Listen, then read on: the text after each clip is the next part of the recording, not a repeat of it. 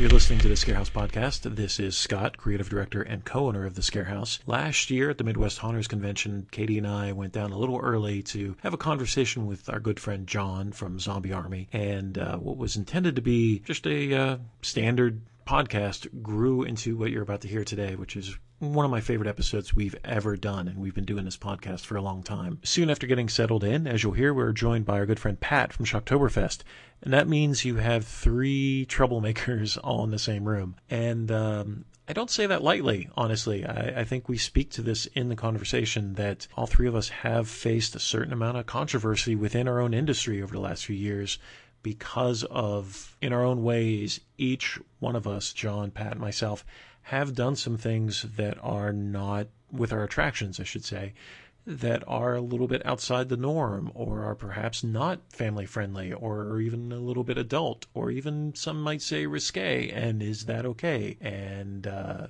that leads to some sort of heated conversation sometimes on the trade show floor and on the message boards. So this is a longer conversation in which all of us sort of speak to the changing nature of horror, the changing nature of haunted houses, how that is seen within the industry, how that's seen outside the industry, and also some deeper conversations too, just about the impact that our haunted houses have not just ours, but really as an industry, on people growing up as a rite of passage. I mean, this all sounds very heavy, but I assure you, it's just as as fun and fast moving as all the Scarehouse podcasts. This one is a longer episode, so strap in. Um, it does go for a while, but I think it's highly worth listening to, and I hope you have as much fun listening to it as we did recording it.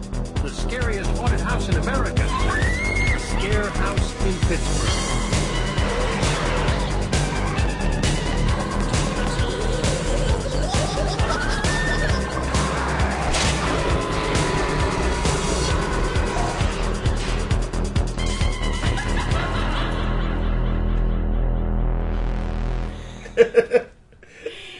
Everybody, it's Katie Dutters, and we are in location at the Midwinter's Haunt. Midwinter's, Midwinter's Haunt.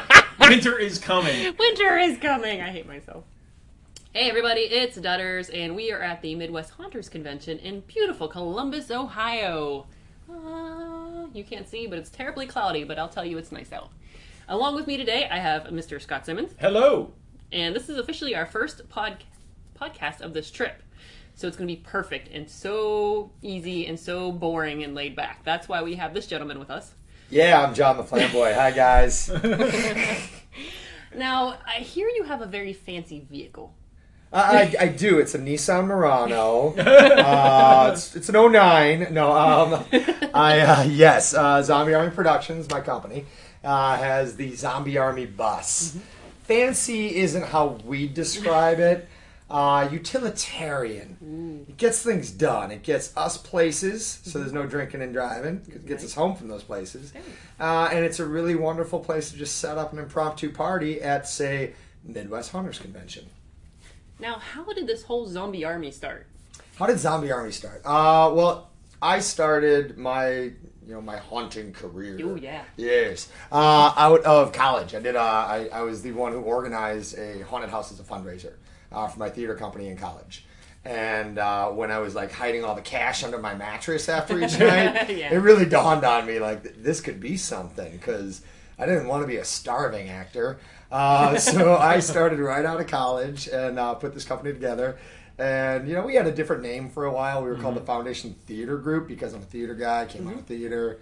And uh, but we got a nickname. People would call us the Zombie Army because we would be doing these jobs all over town, and our reputation was we would work much longer than the human body should work. Oh, interesting. Uh, we wouldn't eat. We wouldn't sleep. Uh, we were we were slaves to the show, whatever the show was. It's mm-hmm. one of our philosophies is we give everything to the show, mm-hmm. uh, whether it's doing a haunted house or whether it's doing a Christmas show or you know whatever we're doing out there. And and my team was very dedicated. So it, if you'd look at us at like that final day of an installation, uh, we are setting up a show for someone else or doing our own haunted house, the entire team would look like zombies. They'd be just dragging their feet. Oh, wow. They were so okay. tired and just so beaten, but they never ever quit. They got the job done.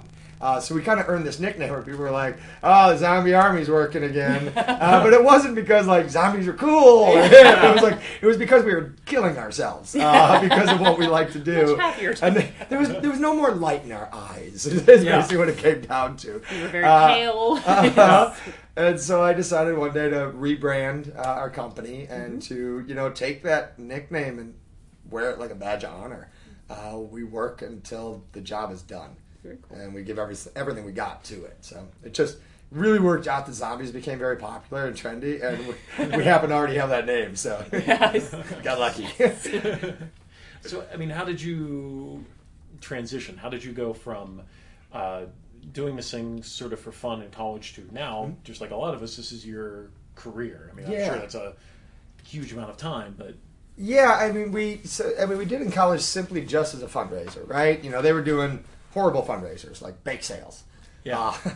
Uh, which is like the staple of all fundraisers for some Right, reason is a bake right. sale. Um, and so the first time I proposed the idea, it was just because we were theater people. We already had costumers, makeup people, and lighting people, and Mm-hmm. set builders. There's no middlemen. Uh, so financially, it just made sense to me as a theater kid that Okay. we should be using our education to create a new marketplace to make money.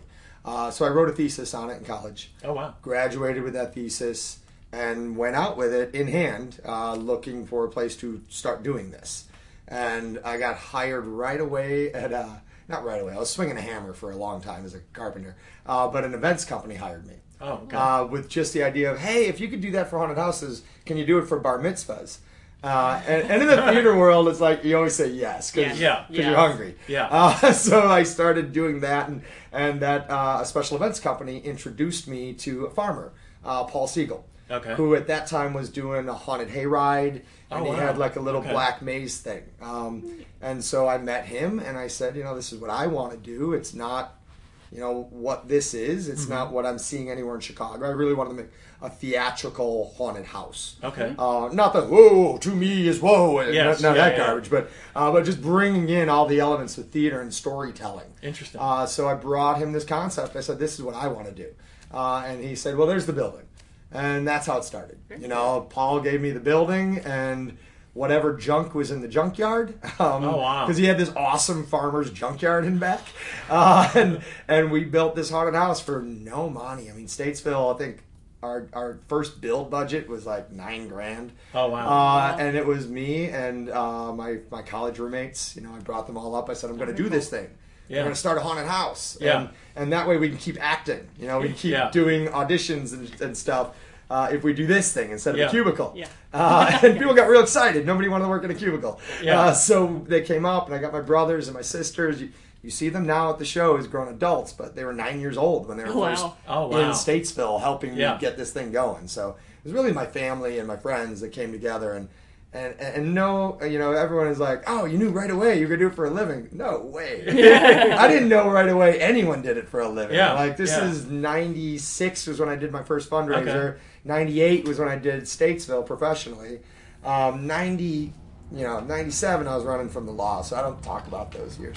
Um, but uh, you know, we got in there and we did it, and it was during that first year, you know, where we went from got Pat, Pat Konopelski at Wait, the wait, door. there's a knock at the door. There's a knock at the door. Anyone. America, hold on tight. this could get real exciting. It's dramatic. You the Did door? somebody call for room service? uh oh. on target. The man is on target. He's got a reputation to uphold. All right, we're going through the history of states. Yeah, and you're being recorded right now, sir. All right. Hello, everyone. Remember, you have a family at home. was it always a prison theme, or was so, it Statesville? so no, it was always a prison theme. Uh, you know, and this is all because of Paul Siegel. Like Paul Siegel and his family have been working this farm for hundred years. Okay. And when Paul was a kid, people would actually escape from Stateville Maximum Security Prison, which is right down the street. Oh, wow. You can see it from where we are. And so the convicts would hide out in the cornfields. Amazing. And so when you know all the uh, the correctional guys would come, they'd knock on the doors, and some of the farmers would help find these people out in the cornfields. Uh, and he told me a story. So, so that's how it started. Paul was taking people out on these hay rides at night, Okay. telling them stories. Wow. about how the convicts would hide in the cornfield. Okay. Uh, so that was kind of really neat, you know, and for me to walk into something that had history like that, yeah, yeah, um, yeah. you know, it was like, all right, I could run with that. Um, the only thing is, I didn't want to do anything that was real. Like I appreciated where he came from, Paul, and his, and the history of his family. But for me, it was important to not do anything real. Okay. I never wanted to celebrate a real convict. Okay. I never wanted to do a John Wayne Gacy or any of that nonsense. Interesting, okay. Uh, so I wanted to create a world. So we kind of stopped what they were doing before. The, I think they, they were open a year before I got there. Okay. So they did their thing a year before I got there, and then when I came, I said I want to do this whole thing. It's all fantasy. It's all a new world. Mm-hmm. I'm going to create a whole new universe. That's what we're going to do. Gotcha. Uh, and so they still did their hayride and stuff, but Statesville Haunted Prison, what's happening in there, that started when I came on the scene. Fascinating. Now, when um, so as that's building up, and you sort of had the nickname of the whole zombie army. At what point did and I, and I should uh, we're, we're sort of jumped right into it, but within the industry, zombie army is very much sort of a known brand, a known thing. At what point did that sort of become an actual brand? You know, with the logos and the shirts and Sure. everything else. Uh, 08, which is not actually that long ago. Like, Yeah. Uh, in the sense of this industry, um, I mean, it feels like a lot longer. Yeah. You know, and that's what people say. Like, you've been around forever as Zombie Army. Like, and people were saying that year two. Uh, Really? But I really just believe it's all about perception. Uh huh. Um, I, I was a stickler for some things. You know, when I decided to brand it Zombie Army and, and, and do that, I, I did not want to be in a black jacket. I didn't want to be, you know, I didn't want my crew to be walking around with black hoodies with the same kind of thing that, you know, other haunted houses have. So one, one of the very first things I did was say green. We wear green jackets. We're Zombie Oh, Army So you stand out. Very green cool. jackets and you got to earn that green jacket as a member you just don't get that jacket you cannot acquire that jacket it must be awarded to you um, so it, it, there's a lot that goes into the jacket there's ceremonies and there's rules uh, that goes into being a jacket wearer uh, so when you see you know us at a show and this is you know i, I wanted people to know who we were Yeah. opposed to anyone else and a lot of it because you know we do statesville yeah Mm-hmm. but you know we're not the only people out there um, we we do you know other haunted houses we do the fear at navy pier we do hell's gate uh, so i wanted people to connect that we weren't just a haunted house Mm-hmm. uh, we were the team uh, that creates these haunted houses So and runs them uh, so but when you see these green jackets it has this very strange psychological effect on people at trade shows uh, because they see i see you everywhere Yeah. it's like, and, and no, you don't. You just see Yeah. green once in a while yeah. In a background of black, so it sticks out and, and it hits you. You know, Yeah. it hits you in the mouth. So For people who have not been to haunted house trade shows, so much black. so much Black Yeah. t-shirts, so many fonts, so many logos, so many things. Yeah, and As we're all wearing dark shirts. Yeah. it's like as I look at us, we're very dark. But it's Well- a gray. It's a gray. I'm wearing Yeah. a gray. We're, Yeah. great. we're great people. but we're also in the really, uh, really smart thinking to be ahead of that. To be like, okay, Zombie Army is going to respond. You know, going to be more than just one Yeah. Mm-hmm. given thing. And I, and I felt we were coming from this at a different place than a lot of people did. Mm-hmm. You know, when I met other haunt owners and stuff like that, we were different. And one of my big things is about, you know, it's, for me, it's all about the people. It's not about the building. It's not about mm-hmm. props. It's not about my parking lot. It's not about anything like that. It's always about the people that I have on the team. That's my that's my entire business. Yeah. is people, uh, and and so I want to celebrate those people as well.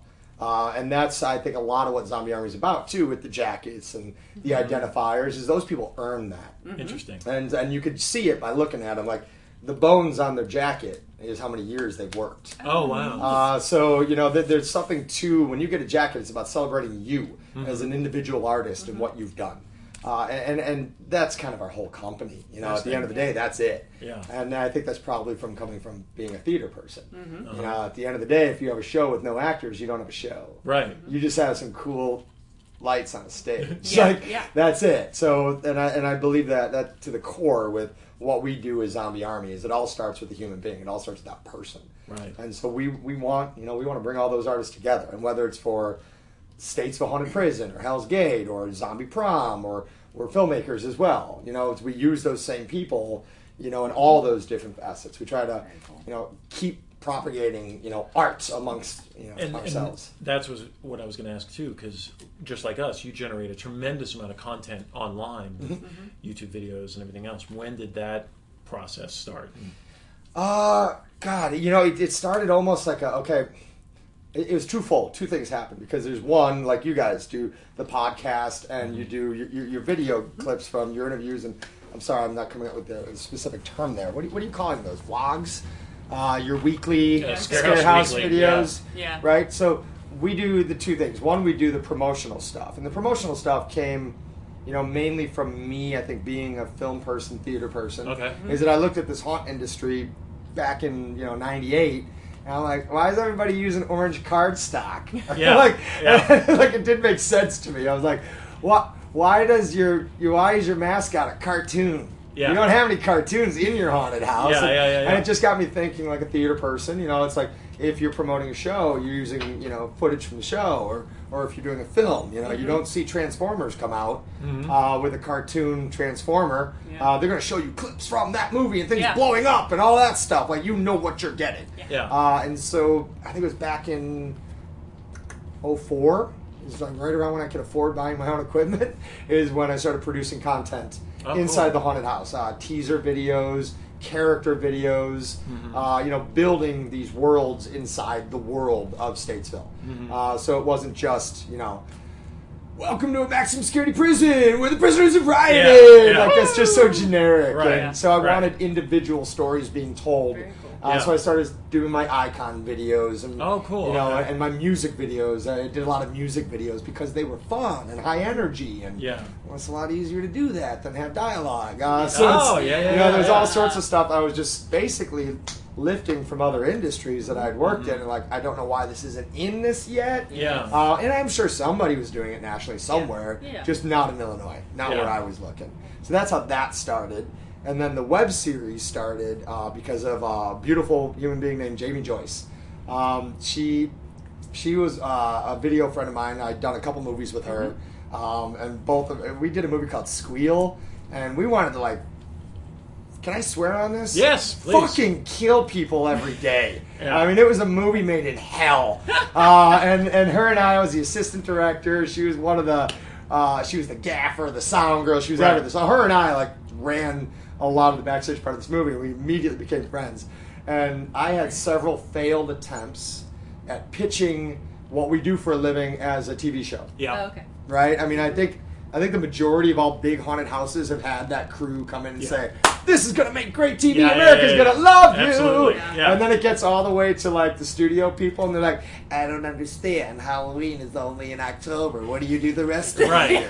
Right. And you're like, "Go to hell." Uh, and that was every pitch, man. It was like we did it like four times. So we kept making these documentary things. And we did an actual documentary we put out to film festivals Mm-hmm. called Thank You for Coming, Burn in Hell. So we're always trying to find that platform to Yeah. tell our story and, and really just to share with the country what it is we're doing. Because Right.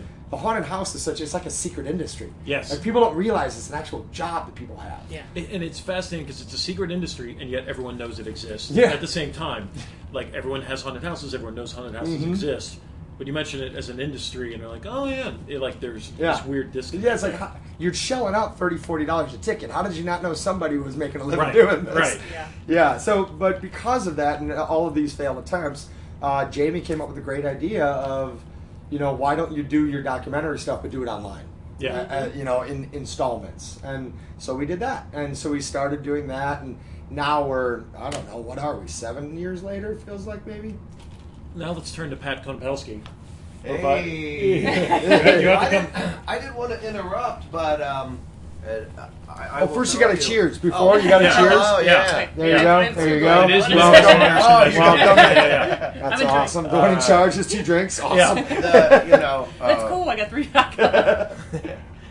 when when you were talking about um, you know it's about people actors Mhm. and uh, we've been doing shocktoberfest for 25 years their 25th anniversary and you you realize it but then you forget about it you know because you're about marketing you're about the building you're about the set designs or the scarelators and all these different things right to spend money on and and you forget and um, you know, I'll be the first to admit sometimes we miss our mark in these different areas. Sure. And um, I have been inspired by you. I have. I, I- I'm so glad I'm here to say it publicly. you know, because what you do with the zombie army and acting and putting people first. I heard you speak at the seminar I went to in Transworld and about acting and all that. I said, you know what? I got to do something like this. And at Shocktoberfest, I created the ASA, the Alpha Scare Actor. Nice. Oh. And it's Nice. like, all right, if you want to come and work at Shocktoberfest, come and work. You'll be an actor. Put in at least one year, right? Mhm. And if you want to take it to the next level, you can ask to be a part of the ASA. And then, as a part of that, you come to our meetings. We have the first Wednesday of every month throughout the year. Oh, wow. Nice. And then that is that core group, Mhm. and we hope to just build it each year, each year, you know, make it a little bigger. And then those people get special perks like free tickets for their family, and you know, free merchandise. Okay. We do free food on on the certain big nights. They get free food. Now it might in the beginning like, wait, why do they get and why don't we? Yeah. get? No, no, you will. You just you have to put in your time. You have to earn it. Earn it, Yeah. right? And because at the end of the day, we're we're theater. Mhm. We are theater. That's the exactly. And when you go to a theater and you see a show and you leave, you say how good that show was. Maybe the sets were great, maybe the lighting was great, maybe it was whatever. But if those actors are right on, that's Yeah. ninety percent of the experience. Yep. So uh, I get to publicly thank you, John. you you inspire us. Oh, you know? thanks, You absolutely inspire us. No, Thanks. Dutters and I yeah. talk a lot about that when because we check all the feedback that people leave for the haunt, and they rarely say, "Oh, that set was amazing," and that Mhm. effect was amazing. Like, "Oh, that character, oh, the creepy clown girl in the basement," or Yeah. the character who did this. It's the character Yep. that they form that connection with. Yeah, I always tell that to my actors too, like when they come in, because it's a little intimidating. You know, you're 16 years old. You know, maybe you've watched Days of the Living Dead videos, and they come in just like ah, wide-eyed and Yeah. terrified. Yeah. And, and I always, I always tell them, I put my hand on the shoulder, I go, "You don't understand. You're the most important thing I have. You're the most Right. important person here because." The audience is not going home to talk about the texture of paint on the wall. Yeah. Oh, yeah. They're, they're not going home and going, Did you see that blood? I thought that blood was darker than most. Yeah, They're not, they're yeah, not yeah, doing yeah, that. yeah. They're Yeah. going home and they're talking about that 16 year old kid mm-hmm. that walked up to them and said, You know a secret? I know someone that loves you. J- j- j- I mean, it's just a Yeah. little thing that pops out of an actor's Right. mouth Yeah. that's like, wait, what? And, like, and and that's what they're telling their friends. Yeah. They're telling Yeah. them, like, this this person came up to me, and it happened. To, and I use that example because yesterday I went on a hunt tour, uh-huh. and I went in a clown room, and a clown walked up to me and stopped, no scare, no nothing, just points at me and goes, "I know someone who loves you." And then she walked away. Wow. And I was like, well, that was personal. and, and then when I was telling stories later in the night, that was the story Yeah. I told. Mm-hmm. Yeah. I didn't talk about like the really cool big Right. things that were built. I talked about that one actor Right. that walked up and gave me a special moment in that haunted house. And and that's what they all are. You know, at Statesville mm-hmm. we Right. got 200 of them. And every one of them is creating memories for my audience to share. Speaking of special moments with clowns, Pat had a special moment with a clown in the Scarehouse basement. I don't know if you want to talk Oh, about that. On wow. I heard about the basement. Yeah. I heard about the basement. Uh, yeah, that was that like two years ago. Yeah. I had the opportunity to uh, to experience a basement, and and um, you know about then we were in our industry. We're always trying to reinvent ourselves, as you guys know, right? Uh, you can you know the roller skating industry. Uh, how many times can you go around in a circle, Yeah. right? And, you Yeah, know. Like yeah, it came and uh, kind of. We don't want that to happen to our industry, right? So we have to stay current, be creative, come up with new and exciting things, and we started to uh, experiment with how far we can push the limits, right? What are our customers looking for? Are they looking for something new, something different? And uh, Scott, you stepped up, man. The basement. It was. Uh, you got to sign your life away. Yeah. Fine print, we can kill you. well, I should be clear. Pat got a very special version Yeah. because what was it a hundred dollar bill? You said Yeah, I will yeah, give you this hundred because we have the safety word, and he said I will give you this hundred dollar bill if you can make me say the safety word. I got And, the hundred uh, back, but yeah. yeah, And they I- all, they all, they Yeah. gave it their all, Yeah, yeah. Jeez. Yeah, I believe. I, I will just say this to be mysterious. Happy the clown said, "Oh, Daddy said the rules don't apply to you," and, and Right, right, right. it was yeah. an amazing experience for all of us. Who, uh, oh yeah, it, it was great on every level. Very personal. Um, I mean, you really you really stepped it up, and and that the people, not everybody's obviously looking for that level of intensity, but um, for the people that are, you know, because they're growing, maturing, and, and just like our industry for the past twenty or thirty years, if we were still doing the same rubber masks and plastic knives, you know, Yeah. we would Yeah. not be here today. Right. So, you know, we do have to keep evaluating all these options and taking things to the next level, and and that certainly was it. And and the people waiting in line, the, the that that energy. I mean, we're talking adults. Yeah. They had that same uh, uh, excitement that they had that, that, that you would see uh, with a 12, 14 year old waiting to go into regular scare house. Yeah. You know Yeah. what what is going to be new? What is going to be different? Yeah. And I got to be honest, I, I as well. I'm like I have no idea what this is going to be, Yeah. but I, I know it's going to be good as as it was. So Yes. it's Well, thank fun. you. Yeah, Yeah. yeah, One question: Yes. yeah. Is the basement going to be open during Legendary? Yes. Yes. It will. Um, it's not included with the Legendary Hauntour uh, purchase. That's right. But you can buy separate That's tickets. all I and care yes, about. it will be. Nice. Yes. Yes. Sweet. Yes. I All that I'm looking for. I've heard, I've heard rumors, but people talk about it like it's a secret society. Yeah. People yeah. talk about your basement Yeah. like it's the Illuminati. Right. Like, well, and have you heard about Scott's basement? No, I didn't. Tell me about it. Oh, no, well, no. that Wait, is- tell me about the haunter's actual basement. 'Cause I don't- That's Probably a whole both separate creepy. Yeah. Right? Yeah. Well, and that's very much by design because main scare house, just like with you guys in Mm-hmm. Zombie Army, we are very like every last element of it. We're posting videos, we're doing podcasts, Right. of every element of like here's what we do. Basement, we're like, yeah, weird stuff goes on. I love it. like we're the Genius. yes, Genius. very bit. But it would be also it's hard to convey it too. Yeah. You know, Yeah. if you said it, you know, it's different than experiencing it. So why say it? Yeah. and it Yeah. radically changes every year too. So even Sure. Oh, right. thematically, everything else, yeah. Excited. We we had a little fun at Shocktoberfest a few years with uh, And- next and- level stuff. oh, and I was gonna say before we mention it, we just threw you in there. What is Shocktoberfest? For, Oh, okay. So, uh, Shocktoberfest, we're located uh, about an hour west of Philadelphia. Uh, it is a um, multi-event scream park, haunted hayrides, haunted houses, and uh, and different Halloween experiences. Open September, October, November. Mhm. Twenty-five years this year. Wow. Congratulations. Crazy, right? Wow. Crazy.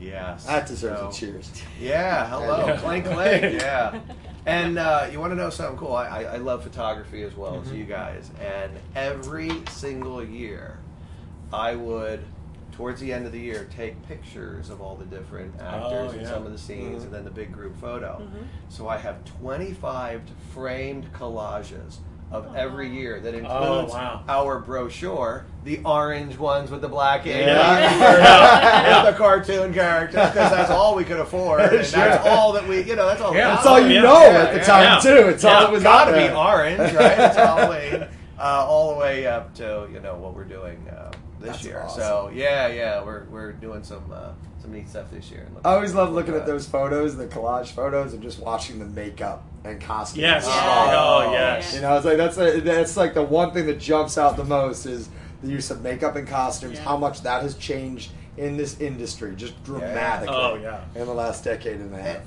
Everything is all very positive. The the um, the set design is better. The Mhm. actors, the makeup, the costume. The only thing that saddens me a little bit is early on I had a lot of hair. As the years went on, less and less and less. You're watching hair, less and yeah. less instead of more Like, and more. Damn, what the hell? But no, it's all all good. All part of all part of the deal. So. So uh, let's get to the intervention portion of the podcast and talk about the zombie army bus. The uh, Intervention. Oh no. When, when did when did that magical uh, creation first take place? Oh, oh wait! The moment we decided to rebrand uh, and go from Foundation Theater Group to Zombie Army, it was our first purchase. Okay. Was was Oh, Lulu? wow. Lulu was our first purchase. Aw, Oh. Oh yeah, she's our baby. Um, I did not know it had a name. yeah, no, most people don't. It's a personal thing, pal. Right. I didn't know it was female either. Oh no, she's of course she is. And I always, I always, I always lay hands on her right before we go on a trip and say, "Please, Lulu, please get us all there." with a, at least with one or fewer breakdowns. yeah, we're always gonna get one. It's like those stories of your friends that own a VW bus. Like Yeah. it always breaks down. Right. Uh, but Lulu's been very good to us. So yeah, in 08, uh, we drove out to a Bus Depot. Oh wow. Um, you know where they have all where where school buses go to die. Uh-huh. And we went out there, and I remember like we went out there. I knew we needed it, and the the reason we, we needed the bus, and and it was a very it was kind of a proactive thing on my part was. We were doing these events in Chicago a lot. Mm-hmm. You know, a Night of the Drinking Dead was one of our events, uh, and that's where we just rolled in. and It was a bar invasion, so the bar knew we were doing Yeah. it, and then we put it out like a flash mob. Oh, cool. You know, Okay. and then we'd roll up with the bus, we'd drop in a bunch of zombie props from Unit 70, we'd decorate the Okay. place and like 30 minutes, they do drink specials, and boom, we have a zombie party. Okay. Uh, and that was kind of part of our guerrilla marketing campaign. We Yeah. did that, and then we not, did Night of the Stripping Dead. Okay. Which was just blow your mind crazy how Yeah. great that went. Uh, so, but, but anyway, we had these events throughout Chicago that involved drinking, you know, and, and, and our customers were coming to drink. They were at bars and strip clubs. Uh, and, and, and I looked around, and so were our crew. Our crew was also Yeah. drinking. Yeah. Uh, and that's when it was, ding, you know, light bulb went off like, hey, John, this is dangerous. Yeah. Because, I mean, I watched these guys walking away. I'm fine to drive. And I'd be wrestling the keys out of Yeah, their hands. yeah. No, you're not. It just became this, like, circus act of trying to force people Yeah. into cabs and convince them they shouldn't drive. And then I was like, you know what? You know what'll fix all this? a bus. uh, and so I bought a bus mainly to shuttle them to an event and to get them away from that event so none of them could drive Okay. Uh, because they're young. Yeah. And Oh, you yeah. make a lot of real bad life choices in your early 20s. Yeah. Um, like tattoos of the Tasmanian devil. um, but, uh, you know, so that was the, that, that's what started the Okay. idea of getting a bus. And then uh, my girlfriend, Teresa, we went out to the bus yard, and I was looking for that very simple, you know, utilitarian fix to a Yeah. problem. And so I was looking at smaller buses. Yeah. And she just was headstrong. She's like, nope. We're getting a big one. And I was like, I don't know. I don't know if this is going to work out yet. And, uh, Yeah. she walked me over to a bus that she found online. I was backpacking in like Australia at the time. And Ouch. she put all this in motion before I even knew. And she's like, this is the one. And I got on it. It's like, yeah, we knew it right away. It was different. It wasn't full length, so it's kind of short bussy. Oh, You know, it's, interesting. it's Okay. 34 feet. It's not a full length. Oh, So it works for the city because it only takes two parking spots. We can park at meters with Oh, it. yeah. You don't need a certain license. So it fit all these things. And it has that flat front, which not a lot of buses do. Yeah. So it looked distinct. You know, something was different about it. And and we fell in love right away. I mean, Lulu Yeah. and I were just like, yeah, it's me, it's me and you. Yeah. And, and it doesn't have that short bus stigma. No. It No. comes, like, you know, it's not doesn't that, have that stigma. short, yeah, right? like yeah, it's like it's not total short bus. Yeah. It's like it's in between short bus and full length bus. It's like wacky bus. um, so yeah, so we got it in 08, and and that was the reason we got it, and it and it evolved into like this promotional vehicle that we took to all of our events, Okay. and then you know uh, of course turned into a party bus. Yeah. Um, you know, we first year we brought it to Transworld. We didn't have seats. Um, and so everyone was like sitting on the floor. Yeah. I thought I almost killed the vice president of the association. Brett Leo was on it, and one other person in a suit. And they were on their phones, not paying attention. Yeah. Like thinking the bus was going to take care of their safety. It's not. and we took a turn. I saw both go to the floor. I'm like, oh God, we just killed the VP. Yeah. We just killed the VP. No, I, I, I remember quite fondly my the first time I met Lulu. It was here at this Midwest. Uh-huh. was maybe like five years ago. I didn't even know it existed. And uh, I was with this gentleman to my left, and uh, there it was at the Midwest Haunters show, which, in case you haven't picked up, is definitely kind of a party show. And uh, uh, I think we were in we were indoors. There was karaoke happening. Uh, Stereo. Sweet Car- karaoke. Uh, Sweet Caroline was reaching the crescendo. Uh, Which is the only karaoke I'll do. Yeah. If it's not Sweet Uh, Caroline, It's- I won't the- go on the stage. It's the Sorry. white guy anthem. Yeah. karaoke. Yeah. uh, my tiny little bladder insisted that I leave the party. I leave. I come back. There is no Pat. There is no Wayne. Like where? Where, where are my friends? Where, where- walking, walking, walking around. Probably lost for about ten minutes. This is in the early days of cell phone use, so not everyone was necessarily texting or checking in. And I'm like, Where, what's happening? And I'm texting Pat. I'm texting everybody, and Pat says outside, and Pat says on bus. I'm like, what? What bus? He said outside. I'm like, "Uh, okay, I'm completely confused. I step outside and I see this glorious black bus. Green. I'm sorry, this green bus. It was dark. green. It said No black hoodies, no black hoodies, no black bus. noise, everything else happening. Uh, Mr. Konopelski is on top of the bus. Yeah, he meant he meant on, he meant on the bus, literally. yeah, yeah, yeah.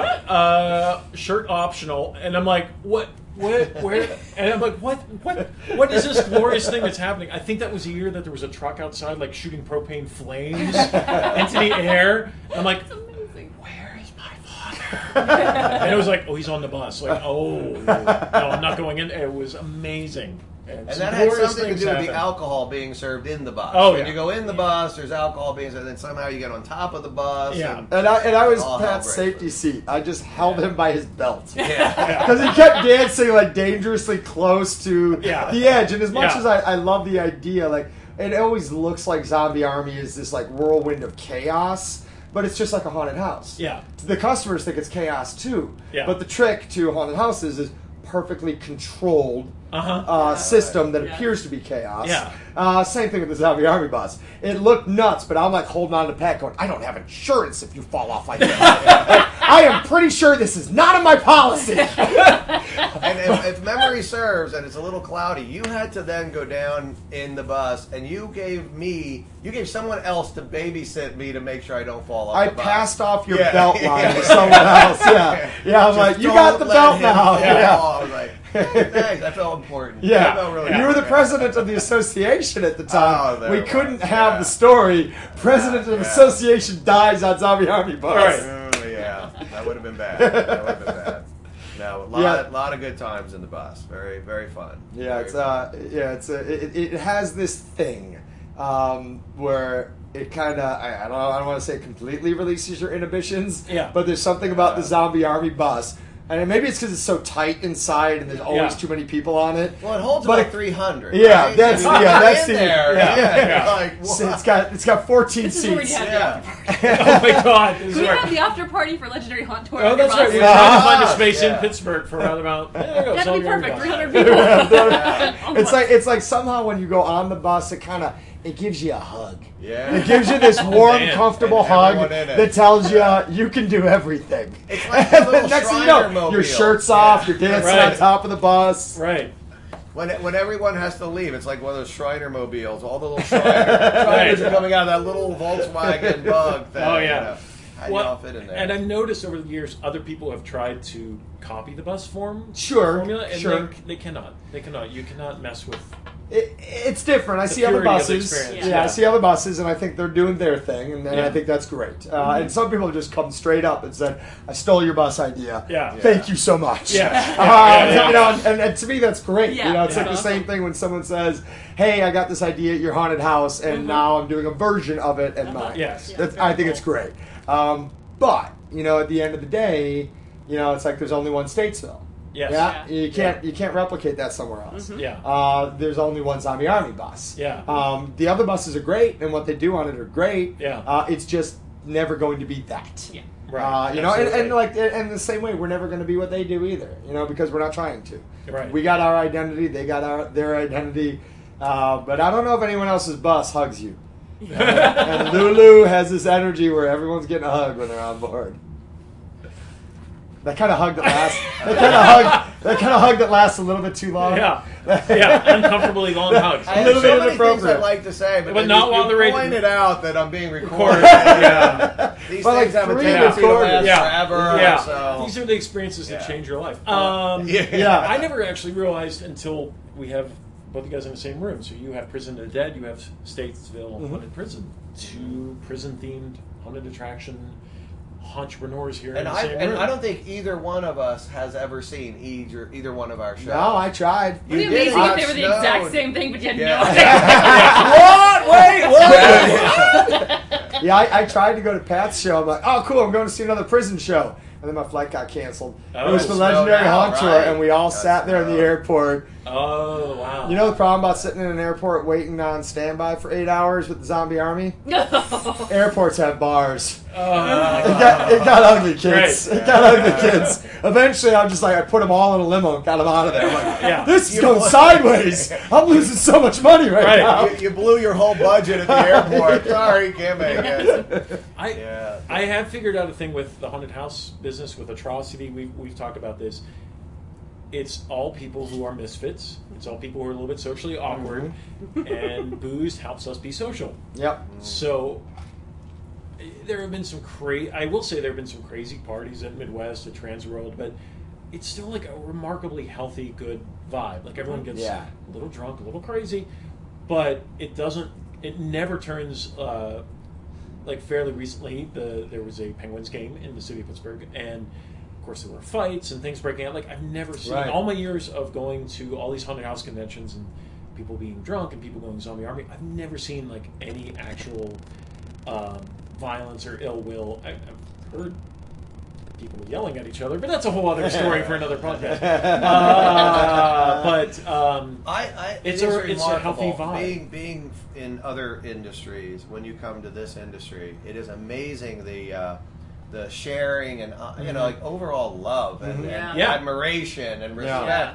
we all have for each other, even in our own markets. Yeah. You know? Yes. Yep. And um, and and for those of us that have been doing it for a while, we set the tone, Yes. right? It's up to us. Our Yeah. industry is a good industry. It's about sharing, and you know, and it comes from the top down.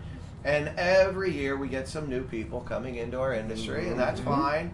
And uh, sometimes they play games and they get a little Oh. too competitive, and, all, and you got to kick them in the ass. Tear your say, posters down. calm down, right? You know, this is how to play nice, nice. Mm-hmm. Yep. You know, we don't we don't do that because it's good for everyone when we all do well, even if we're in the same market Yep. or close by.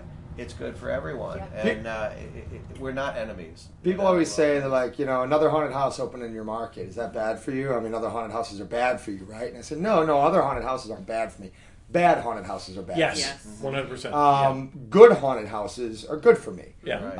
Um, you know, and, and there's other philosophies out there. I mean, Tim Gavinsky, uh, I love Timmer. Uh, I call him the Tyrant Tim. Yeah. Because he doesn't want anyone within three hours of him. Yeah. Anywhere, Right. That's how he feels about Right. competition. Um, but I'm on the on the thing that as long as you're doing a good show Yeah. Yes, and, and a safe show, Yes. yes. then Yes. welcome to the market. Right. Uh, you know, don't, don't be a jerk. You know, Yeah, it's right. don't tear down posters or anything Right. like that. Uh, the bad ones are the ones that come in and throw a ton of money into marketing Yep. and then nothing into the show. Yeah. They have no roots, they have no history, they have no people that are local. They just Right. kind of throw up a tent haunt and people go spend too much money and they get mad. Yeah. Yeah. They feel they were ripped off Right. and then they don't want to go to another haunted house. Yeah. So as long as you're coming into my market and you're going to do good work, I got Yeah. no problems with you. Yeah. No, absolutely. Uh, but if you're going to start ripping people off uh, or doing things that are unsafe, Yes. Because let's Yeah. face it, kids. Like if one of us makes a mistake, Yeah. you know, and I'm a good nine-hour drive from you, Yeah. But if if my haunted house burned down while customers were in it, Yeah. your business is going to get hurt. Oh, yeah. yeah. Big oh time. yeah. You know, Absolutely. and and then it doesn't That'll even have to be the national- same that'll market. Be national news. Yeah. It'll be national news. Exactly. All- it's national news every time affected. something happens in a haunted house. Yeah. Yeah. You know, they find one sex offender in a haunted house in, you know, Texas, and mm-hmm. somehow the haunted houses in New York are Yeah. suffering because Yeah. of it. You know, and, and that's just the thing is if we act like a community, it's, it's Yeah. better for all of us. Yeah. Yeah. You know, and especially sharing things like safety. Yeah. You know, that's the, the number one thing we, we all should always be behind is mm-hmm. making each other better when it comes to safety. Yeah. And that that's where the association steps in. And earlier you had mentioned that people don't realize this is an industry. Yeah. And when I talk to people, and I said, yeah, you know, and I, I kind of like glowingly and, and jokingly, yeah, I used to be the president of the Haunted Attraction Association, and they laugh because they think of a bunch of you know misfits Yeah. in Yeah. a room, you know. Right. And uh, although that might be kind of true, it is a lot of us, and it is a big business, Yeah. and Yeah. and we do need to be associated and have that same um, message and and mission. And the association steps in and helps with that uh, with the Chaos program, the Right. safety program, Yeah. Mhm. given every year at, at our other convention, Transworld. And um, when you know, going back to the actors, when we train the actors, we tell them you're just like a flight attendant. Yep. You know, you're there to serve the nuts and the soda and do whatever, but as soon as there's an emergency, you got to Yeah. flip the Yep. switch and then start saving lives and getting people out and, and helping. Yeah. And honestly, we have had an amazing, an absolute Mhm. amazing track record when Yeah. you think about the hundreds of thousands of Yeah. people that Yeah. go through, millions of people that go through our attractions in a very short amount of time Mhm. Yeah. with almost zero incident. Oh, yeah. Are you kidding me? Like Well, it's our- crazy how our- safe we are. Our security force at Scarehouse for the last few years has been landmarked, and they also do security at the Steelers games, and Right. most sporting events and concerts. And they say that very same thing, like Mhm. compared to just a you know a standard concert or sporting event, like it's remarkable. Yeah, I use concerts as my example all Yeah. the time because people say, "Well, isn't it dangerous?" Yeah. I'm like, "No, we're far safer than concerts, Mhm. which is a pretty vanilla thing to do, to go out and see a live band play." Yeah. Uh, we have less fighting incidents, Yeah. uh, less people just getting hurt for any reason, whether it's being trampled or a mosh or people getting riled up. We have less arrests happening. We have less actual. I mean, uh, you see in news constantly where stages collapse or Yeah. you know shelters collapse. Like we don't have that in in No. our industry. I mean, sure.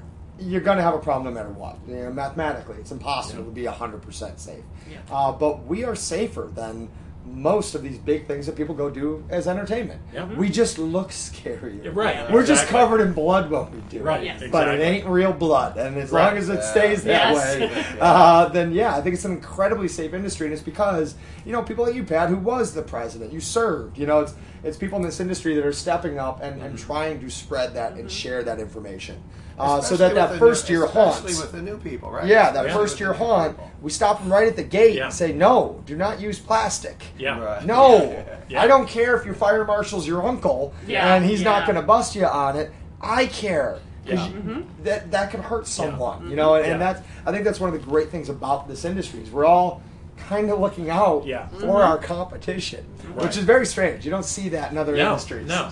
I mean Well, everybody else because wants- we're all in it together, right? Yeah. You know, you, you- and and you're spreading spreading all that good information, and I, I think a lot of people they, they probably don't realize this, but we work very closely with our municipalities, Yep. Mhm. our fire marshals, the police department. Mm-hmm. You know, all of this happens prior to the very first person coming into our haunt, mm-hmm. so that everybody gives their thumbs up. Yeah, and then of course the insurance companies, everybody, everybody, we're all on the same page on this, Yeah. right? From from the mm-hmm. operators to the to the customer. So uh, it doesn't, and and just like you said, we have to give the illusion of chaos Yeah. Yeah. in a, in a very very controlled Controlled, environment. Yeah. yeah. What do you think, Katie? I Three of us have been talking I just. very much. I want to go back to Pat and talking about his naked people. Oh, that's, that's right. Oh, Well, we- we'll we've never that, really, No, you before we do never- that- no, we've all right, never all right, really all talked right. about that on the podcast. All right. The whole- to get us in the mood, I'm going to ask everyone to please take your clothing off. Okay. All right. It's a podcast. Done. Okay, No very good. Done. Done. Wait, let me Wow. my Snapchat. Woo, Right. It's a, little, it's a little chilly in here. Yeah. Can you turn heat up. All right. The basement has changed.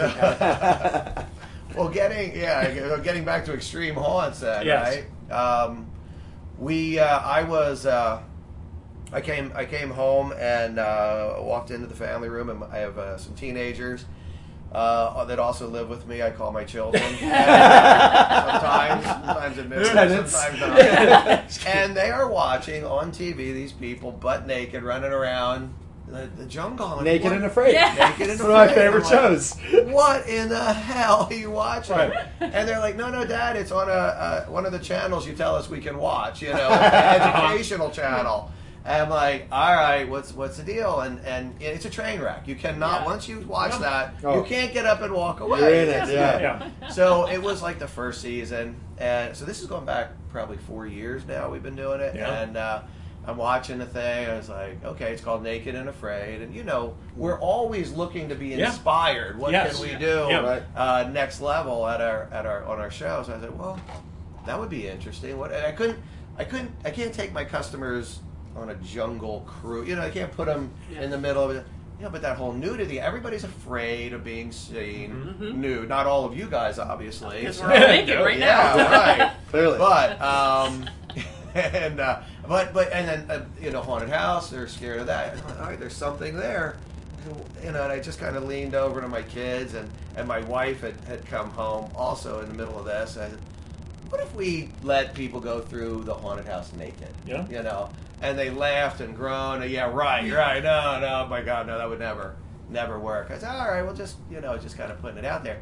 And I will tell you, whenever you come up with an idea and you pitch someone and they're like, and they make that face, Yeah. right? Yeah. Like, Yeah. oh my god, no, do not do that. Yeah. Run You- with that. no, you are on, right? You are on, right? So, uh, you know, I just let it percolate a little bit, and every once in a while I'd throw little things out, and then. Uh, you know, I decided I'm going to do a version. I'll do a nude version and a prude version, giving the people the option to go through. Uh, we have a haunted house called the Unknown because it's man's number one fear, the unknown, and uh, allow, and it's a phobia house, right? So it allows us to uh, change it every once in a while. But uh, what if we let them go through either totally nude or you know, just their underwear. Mm-hmm. And uh, I just kind of kept working on it, and I threw it by a couple people, and, and then I started, you know, when you convince it and really position it, they're like, wow, that could be that could be really scary, you know. And Yeah. that, that's the idea. It's not about sex. It's not about you know Right. any of the lewdness. It's just mm-hmm. it's a, a nude body, mm-hmm. someone going through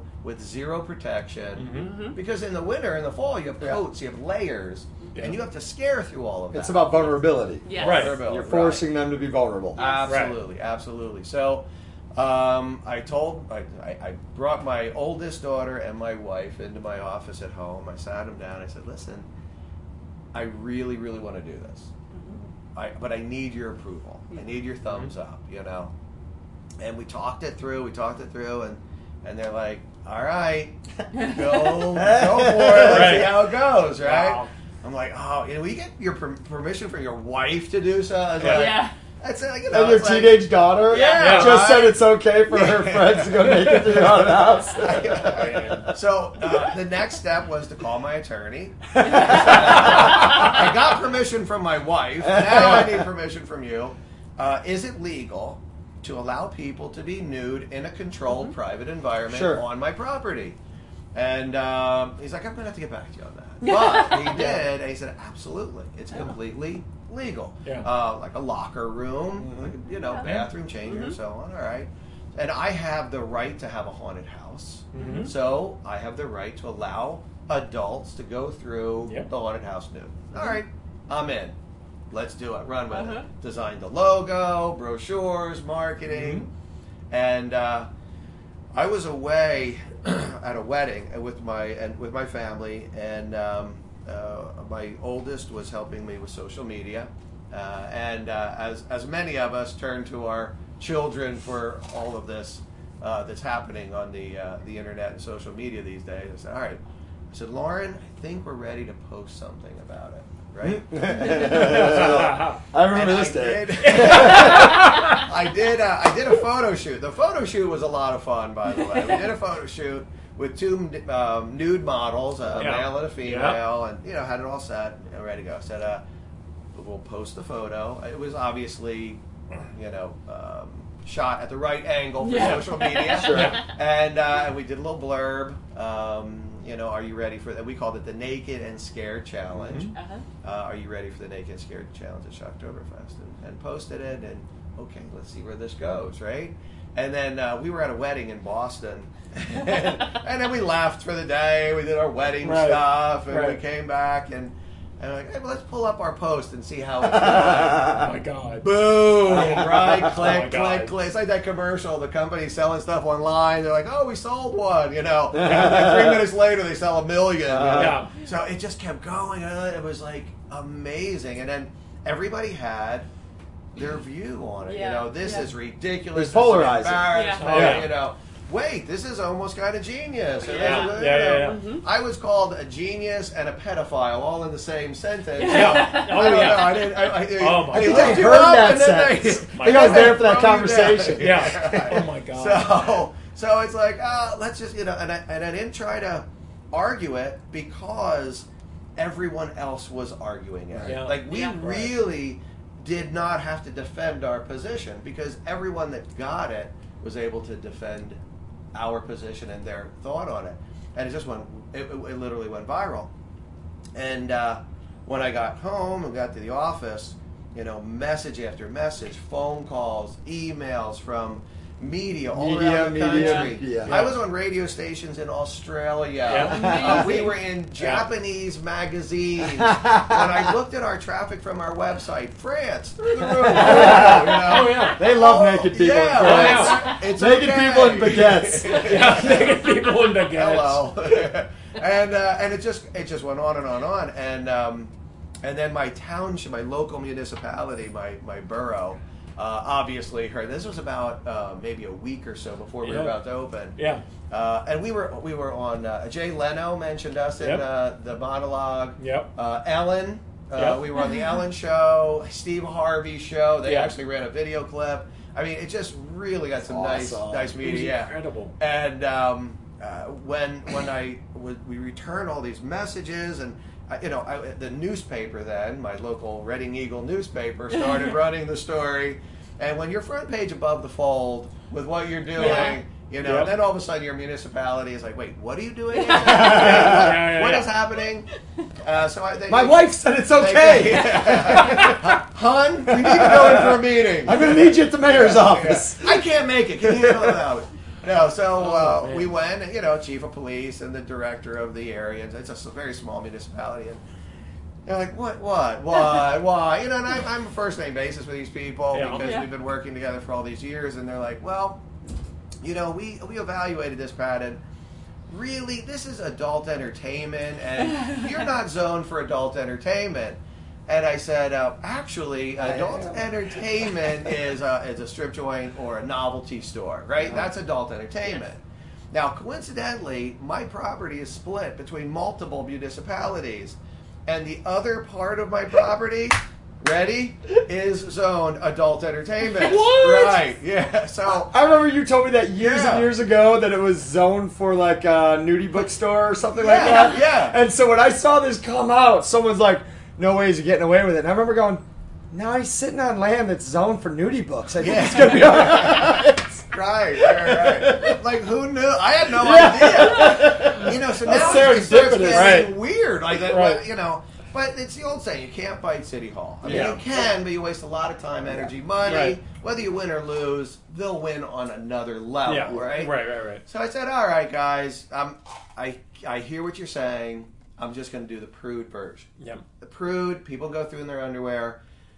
We had to make that. So we got all the press that the event ha- was happening. Then we had to come out with another press Oh, release yeah. saying, well, we're just going to do that. So then it, it hit again. Yeah, all the it was same incredible. media. Yeah. Well, now they're just going to do this, you know. And then that was, that was, mo- the people, the um, American Association of Nudists contacted me. They were so excited that we were doing this. They were uh, uh, buses and planes. they That were buying is tickets. awesome. Yeah, to support this event. Yeah.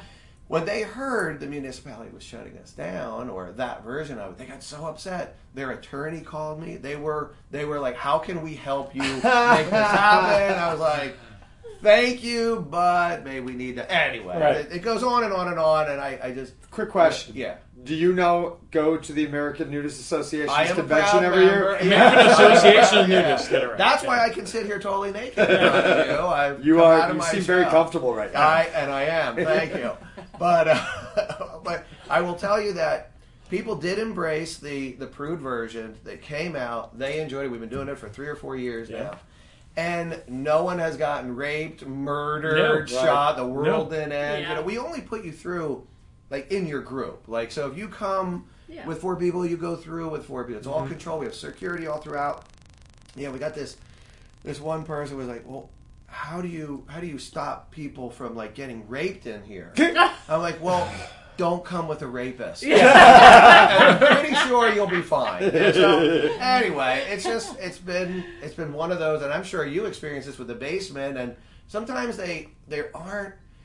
They're, they're more upset and concerned about what they think it is Yes. and not what Yes. it actually is. I mean, did you run into the same thing? Absolutely, absolutely, yeah, yeah, yeah, yeah. And I mean the the controversies we've hit are people who are not taking the time to actually educate themselves about what we're doing and what we're not doing. They just uh, they sort of get a surface level of what they think the basement is, and then they instantly hit that hot button of like, oh, you can't do that. Like, are you like just give me two minutes to explain what it is and what Right. it isn't, Right. and we do. But it says in the It's- Bible you No. can't do that. No. It sounds a lot like the transgender bathroom issue right now. Right, Yeah. right. It's not about what it is, it's about what people are afraid of. Right. Yeah. And they'd much rather talk about what they're afraid of than the reality And- of the and- uh, and- situation. By And the I- way, at Shocktoberfest, we have real bathrooms, and to stay, you know, very mm-hmm. politically correct and and making sure everyone is, you know, no one's offended. We are firing the guy that used to check your genitalia before you would go into our bathroom. so now uh, it, you, can, So- you can choose whatever bathroom you feel most comfortable with. You fired you? yeah. Oh, nicely done. Now that was only on the video. I, don't I did not directly say this. Review the films. Review the film. Now, Let me see the tape. I, I have said this before, maybe not on the podcast, that like people refer to the basement as being controversial. Like it's not controversial. I mean, It's- Dutters will tell you like within our market, the the first year we had some controversy in the first week because we were not doing good a good job of educating. We were being a little too mysterious Yeah. that first Okay. week, mm-hmm. and customer like because again we were trying to be kind of vague and mysterious about what really happened in there, and we had a customer who went through and was like, "Whoa, I was not expecting that." Yeah, at all, and she was unhappy. Okay. From that first weekend on, we are very explicit about what it is and what it isn't. We have not really had any controversy. Mm-hmm. The controversy has been within the industry of people who are just sort of, sort of paying attention, and they have the sense of what they think it is, Right. but it is not that at all. So we have to tell the story that if you go online to YouTube, there is a top what seven list Oh, of yes, most yes, yeah, yeah. extreme haunted houses, and we were number six. I think it was the basement, and it was like this is this, and it was like nothing about us at all, but it was our footage. And then number five was footage from the regular scare house, Yeah. but with other. Yeah. like it was a completely different hunt. So we're like, what? Yeah. I was like, no, that's not. That's not. Be careful of those lists, right? Yeah. Yeah. So it Yeah. was amazing. It was like, no, this is not what happens. You had, you had mentioned uh, some pushback from people in our industry. Yes. And, Mm-hmm. and that's, that I was not prepared for. I got to Yeah, be honest you with you. got a certain amount of pushback. I was not now. Around four in the morning. What's up? It was yeah. it was. It was. I was really. Initials.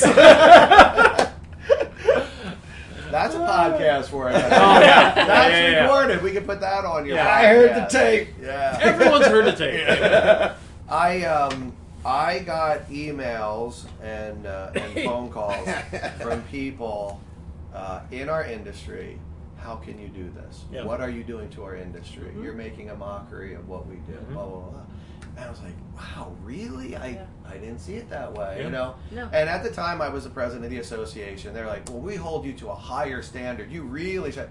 As a president of the association, one of my jobs is to help bring awareness of our industry. Yeah. I think I did a pretty good job of that. Yes. Right? People were talking about haunted houses, you know. So, but I get it. You know, we we don't want anyone to think that every haunted house is like the basement or every haunted house Mhm. you have to take your clothing off. And I don't think people think that Sure. because we all have brains. Well, it's like Yeah. movies. Yeah. Not Right. every, not every movie is a soft core Cinemax after dark movie. Exactly. I love those movies. Oh my god! Uh, but and not every movie has Last Night? explosions. The one that was no. but yeah, it's like it, it's haunted houses cannot be cookie cutter. It's not possible. It's an art form. It's theater. It's live Right, performance. exactly. And every concept, every director, every producer is going to bring something different to it. They're they're all telling different stories. And the idea that and I I watched this happen that you were somehow blanketing our entire industry as forcing people to go through naked. I'm like, are you insane? Yeah.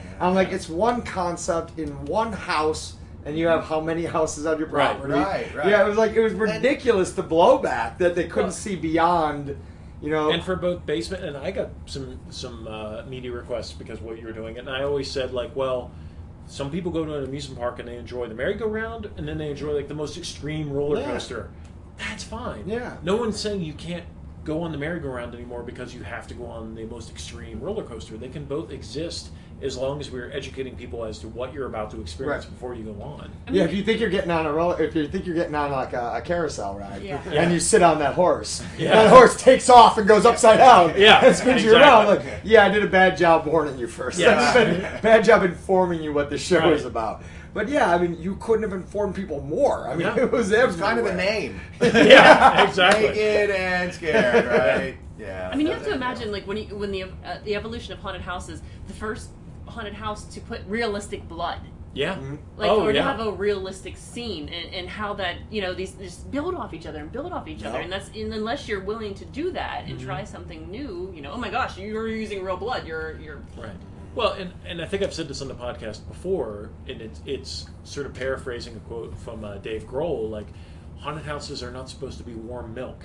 Like mm-hmm. when you think of the movies that punch through, mm-hmm. Conjuring, Exorcist, Texas Chainsaw, they are not like, oh, it's a family friendly haunted house. But like, no, it's supposed to be something that feels a little Yeah. dangerous, a little transgressive. Mm-hmm. And to me, that's what even with Scarehouse, which is PG thirteen, like we killed Santa Claus. We like we're still, Yeah. and I mean, Honestly, he certainly deserved with it, sta- yeah, exactly. Don't, don't apologize for that. And I mean, with like with Statesville Prison, like you guys are you're pushing boundaries because you're supposed to go through haunt- like this whole idea of like oh a family friendly haunted house like. I, okay, if you, that's what you want to do, Yeah, that's they exist. Go see Totally that. Go see a G movie. Go see Yeah. a G I'll movie, make it but a I'm PG like, thirteen movie. but Yeah. Halloween, haunted houses, horror, it's supposed to take you out of your comfort zone. Mm-hmm. And that was, the, you know, that was one of my comebacks with the uh, with the my my friends in the industry Yeah. that were beating me up a little bit. Um, you know, your haunted house. Do you have chopped up body parts? Yeah. You know, are they female? Yep. So you Yes. have a scene with chopped up women Mhm. covered in blood, Mhm. and somehow me letting an adult go through in a controlled environment in a haunted house Mm-hmm. Was worse than Uh-huh. you showing images of a chopped up woman covered in blood that any aged person Yeah. could Yeah. go through. Yeah. I'm the bad guy. Yeah, Oh, it's, yeah. it's, it's, it's, it's classic American conservatism. Oh, It's like, God forbid you show a nipple anywhere, Oh, yeah. yeah but put a gun in a kid's hand and tell him to go through and shoot things all the way through your haunted house, and that's America. Yeah. Uh, Oh. yeah, like Yeah. I mean, look at you see haunted houses arming children right now. Yeah. Uh, with this gun looks exactly like a nine millimeter. The feel, the hold, and you could shoot your way through. It's like uh, that's totally okay, Yeah. but God forbid someone gets vulnerable and walks through a haunted house in their underwear. It's Yeah. not Their sexualized. choice. Yeah, Yeah. their It's their choice. choice. Yeah. Yeah, it's, through. yeah, it's, it's not it's- like you're forced yeah, and for No. me, it's just it, once again, it's just it's Yeah. people are judgmental. No, you're and to absolutely those people, absolutely right. Some of the most outspoken critics of what Pat's doing, what I'm doing, are like, they're like, oh, here's some photos from my new haunt. They've got like topless women hanging dead inside their haunted Yeah. house. So like, uh, that's actually a little more disturbing. yeah, yeah. or the chainsaw up the lady's crotch Oh yeah, yeah, yeah, yeah, that's that's It's a classic. yeah but you you know, know, we had I, I had a hotelier that in our area we were working with because Mhm. we bring people in from outside the area that um, said they would not work with us Oh. when we when we came out with that, and um, the news, the local news, came and, and interviewed me about uh, this hotel chain pulling out and disassociating themselves themselves from Shocktoberfest. And uh, and they weren't really they were calling it a sponsor. They really weren't. We were sending business to them, so Yeah. they were Right. they Yeah. were benefiting. And what was going through my mind, and I, I, I, I could have said this in the interview, but I, I I'm glad I didn't. But the reality is that hotel sold more porn Oh yeah. in our town through their television Good that point. you can get them on online and, and you know their televisions in the rooms. But nobody had a problem with that hotel Yeah. being in the pornography business. Right. yeah But they had a problem with me, you know. And again, Yeah. it's like what's accepted, what's not Right. accepted. Yeah. I'm like, Yep. but I didn't really want to get into a battle. I didn't want to make this, you know. Yeah, it was sure. it was already getting kind of crazy. and you were so- getting free publicity because the hotel pulled out. Yeah. And I'm sorry, Yeah. like I'm sorry, Yeah. Kids. Kids don't care. No. Kids are like, oh, controversial. Yes. Here's my Yeah. money. Yeah. Right. Yeah. Yeah. Yeah. Yeah. like, yeah, yeah. Kids love that stuff. They, they love what's cutting edge. They love what's you know what seems to like offend others. Yeah. And the idea that a hotel got too snobby for you Yeah. Yeah. probably sold a lot of tickets for you. Right. You should write them a thank you letter. It, it uh, the whole thing played out. I, I don't know that I could have orchestrated it better. Yeah. I really, I, I wasn't that smart to figure out how that was going to play out, but um, it, it all. I- I'll probably. I know that I'll never experience that again. Yeah. Um, but what a ride! You Yeah. know, what a Fun ride! stuff. It, it was. It was neat. It was neat. um I don't know John, do you see any extreme haunts in your future? yeah Like me doing something extreme. Mm-hmm. yes. Um, I mean, I like doing lots of extreme things. Uh, there's some things I'm not really on board with. Uh, and because I don't think they're haunts. Mm-hmm. Like, so I, I'll jump into this for a second. Um, one thing I'm not going to do uh, because I, I I have a problem with it being called a haunted house are these abduction scenarios. Yeah. Yes. Calling themselves haunted houses. I have an issue with that. Yeah. Um, I, I'm not saying they don't have a place in the market. I'm not going to get judgy. Yeah. Um, you know, look what I do for a living, right? Yeah. Uh, but I just don't like that they're called haunted houses. Yeah. Uh, so that's when it comes to extreme stuff. That's Mm-hmm. one thing I'm going to stay away from. I'm not going to do the plastic saran wrap over your Yeah. face and then spit on you and No. you know, Yeah. drag you by your hair. It's like Yeah. it's not something I'm going to do. Uh, I think if you like simulations like that, you know, abduction scenario simulations, then great, awesome. Have fun with it. What do we call Stop that? call it. Yeah, what do we I call call it? it abduction scenarios or abduction simulations. Like that is what you're paying for. Yeah. You're and, but and, and, you know it used to be much easier. We just called it S and M. Yeah. You know, and it's what you did in dungeons all Right. over America, right, right? right, That- That's what it used to be called, Right. uh, and now they're just making it as some form of interactive art. Uh, I Are like they doing it in haunted houses, or are they doing it on the same property that a haunted house is doing? Sure, I it? mean, Like it's- how- it's- it- uh, some of them- in- in some New of them are. I mean, s- some what's of the them- place in New York? Like, it's, Well, there's blackout that came out of New York is blackout. Yeah. That, Yeah. that, that's what was the big rage, and, Yeah. and and and good for them. You know, it's a very interesting thing they did. Yeah. Uh, I just hate that eventually haunted house got jumped on there, and, Yeah. and I don't even know if blackout I was going to say, put haunted they, house on right, it, Yeah. as much as it a haunted others house, or did started we- Yeah, doing did because they didn't know right? what Yeah. else to call it. Really. But then yeah. there's there's something in this industry where th- there are these haunt owners, and there's haunt owners all over this country that that don't actually have a whole lot of creative ideas. They just Yeah. see what other people are doing, Right. and so they do it. And, and a lot of times they do it badly. Yeah. And so what's happening is they saw Blackout, Yeah. and Blackout was on Travel Channel. So Oh, Blackout is on interesting. Travel Channel's Halloween Craziest. Yeah. then that must make money. Yeah. So then these haunt owners started doing these abduction scenarios, and Yeah. and I'm not a fan of it. Uh, I, I think there's there, there's a time and place for extreme stuff in haunted houses, Mm-hmm. Uh, but I think uh, the the label dropping haunted house on an abduction scenario is a problem. Yeah. Um, I I just call it what it actually is, and I'm okay with it. Um, as far as me personally, I'm going to do a lot of you know what I feel like is extreme stuff. You know, when I got into this thing and I started doing stuff in '98, you know, Statesville was known as the extreme haunt because we were pushing Yeah. envelopes of what we're making customers do, and and a lot of it was just physically confronting things, like getting around things and through Yeah. things and stuff like that.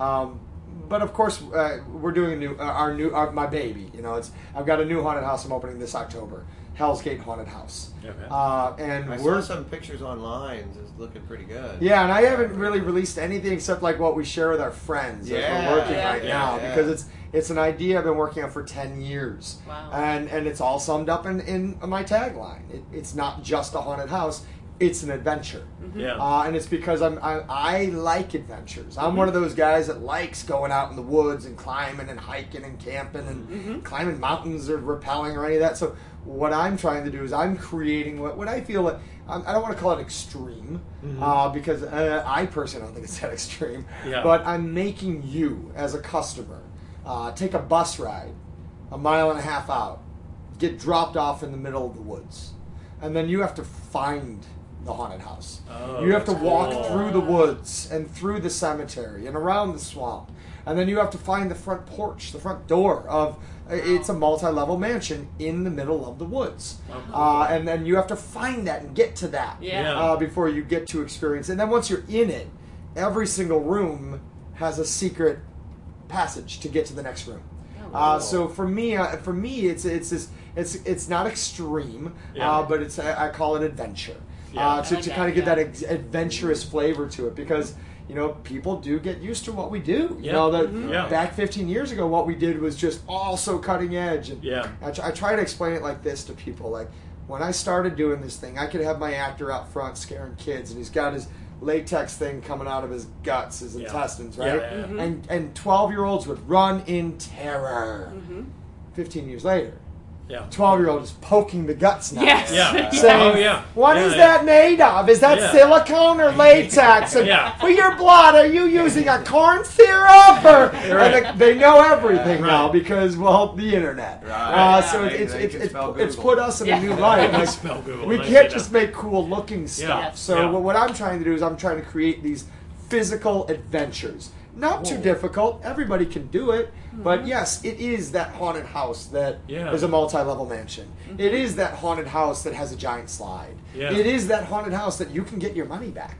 Um, so I'm, I'm, I'm, Oh I'm wait, working. you're, you're being that guy. I am that guy What? uh, because I want to create an Yeah. adventure. Yeah. Because it, it used to be, I mean, way back when I started, every room in a haunted house was on the other side of a half wall Yeah. or a railing. Yeah. And Oh, you would right, see yeah. the display. Same. Remember Same, that? yeah. They were all like, I, I call them museum haunted The houses. chicken Yeah. wire. Yeah. Behind the chicken Yeah. wire. Yeah. Something really gross. Uh-huh. Scary. Yeah. And, and you were always safe as a customer, Yeah. walking through black hallways that were always wide enough, looking into a scary place. Yes. And and so my first, you know, what I thought my first mission was as as a designer and a producer was knock down that wall. Yeah. Make my customers find their way through that scary Yeah, yeah, place yeah. to get to the next room. Uh, and now I feel, you know, it's it's what, geez, I've been doing this 17 years now, and and now I feel like I need to go a little further. Mm-hmm. So now I, I, want to bring that audience on an adventure. Yeah. I don't need to put saran wrap on their face and spit on them and call them a dog Right. Yeah. to do that adventure. Yeah. Uh, I just need to come up with things that work with our own personal fears, like walking through the woods at night. Yeah. Yeah. You know, like Yeah. that's a that's a fear we've had since we lived in trees and caves. Yeah. Yeah. You don't go in the woods at night because shit eats you in the woods at night. Right. Yeah. Um, Right. So that's what I'm playing with with my with my new place, Hell's Gate. Is And if you let him do that naked, really be yeah, challenging. I'm gonna probably have to sell tick control though. if Oh, I go yeah. walking through the woods naked. Yeah. But For it- an extra five bucks, we'll pick the ticks off. But Are it's you- all about that experience economy because it's Uh-huh. a thing of like I walked through the woods and I Yes. found this thing. I went through a haunted house Yeah. I went like And we it's an spent a- emotional connection. Emotional, Mm-hmm. conne- and we spent a lot of time at the basement on making it R-rated, making it extreme, but still making it a thing that's entertaining. Yeah. Like, I, Yeah. I've said, and I've said this in multiple interviews before. Like the basement is still very much a haunted house. Like in previous years, we've had the scary clown, the scary demon.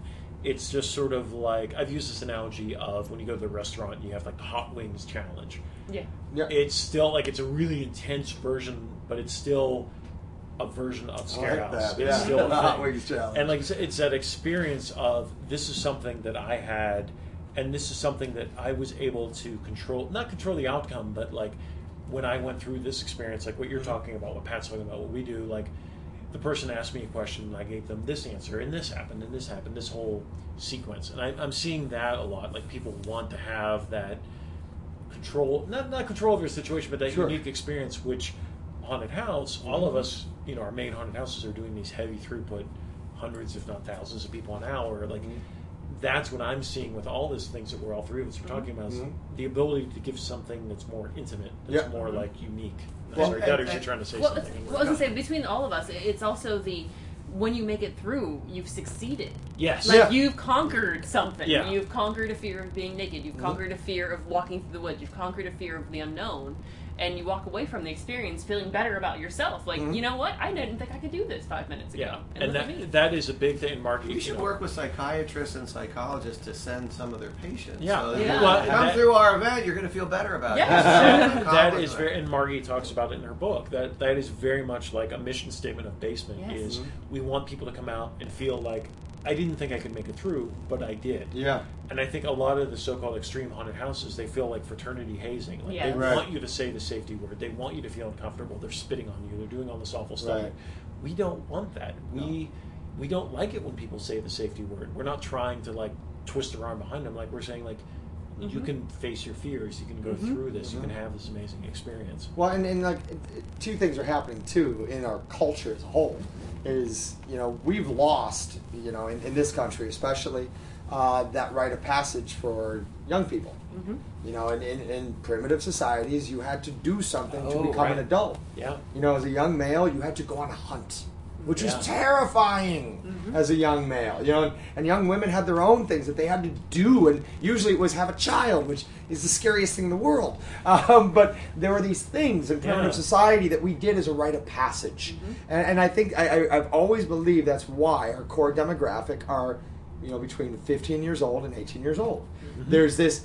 I conquered this. They need to go Oh, back to their school and say, I did it. Yeah. Yeah. I made Yeah. it through Yes. Scare House or Yeah. Shocktoberfest or Statesville. I made it. You know, that's why they wear those T-shirts with pride. Right. Yeah. You know, or Right. you rubber Yeah. wristbands Right. that you give them. Like that's why they do it because Yeah. they're bragging that they made it. Yeah. Now it's too bad that that's like the hardest test of becoming an adult in our society right now uh, Yeah. is that people make it through something scary, but it, it becomes that rite of passage. Yeah. And, and if you watch your audience, they act like that too. As they go through, the alpha males love to step up front and show the pack that they're the leader of the pack. Yeah. Yes. Um, you know that that mentality is happening, and and so you, you mix that, you know, that primitive kind of need for rite of passage with where we are right now, where um, media is just so overwhelming with internet, with Yeah. video games, movies. Mm-hmm. It's all so you know everything, you see everything, nothing shocks you anymore. Right. So now there's this need now to have this Yeah. experience-based entertainment. Yeah. Because the screen has gotten boring. You know, you Right. can only make things so 3D. You can only Right. make things so Rob Zombie-ish. Yeah. Um, you know, it's and eventually people get dull to it. They get, you know, they're Desensitized. desensitized to it all, and so now, like we as a society, we're craving more actual, real life, interactive experience. Um, and and thus you see in our market the rise of room escapes. Yes. Um, it's it, Oh, that's really good. that Yeah. is the need Yeah. that it's fulfilling. You know, a lot of people are like, "Why are they popular?" And it's like, "Well, let me tell you a story." Uh, because I've watched this through the haunt industry, Yeah. and the haunts that give you that experience are the ones that are rising to the top, Right. and the ones that are just walkthroughs are not. Those are the ones falling down. John, you talked about that rite of passage, and I, I've said that for years. And, and we get to create this amazing experience and then sit back, stand back, and watch it all play out.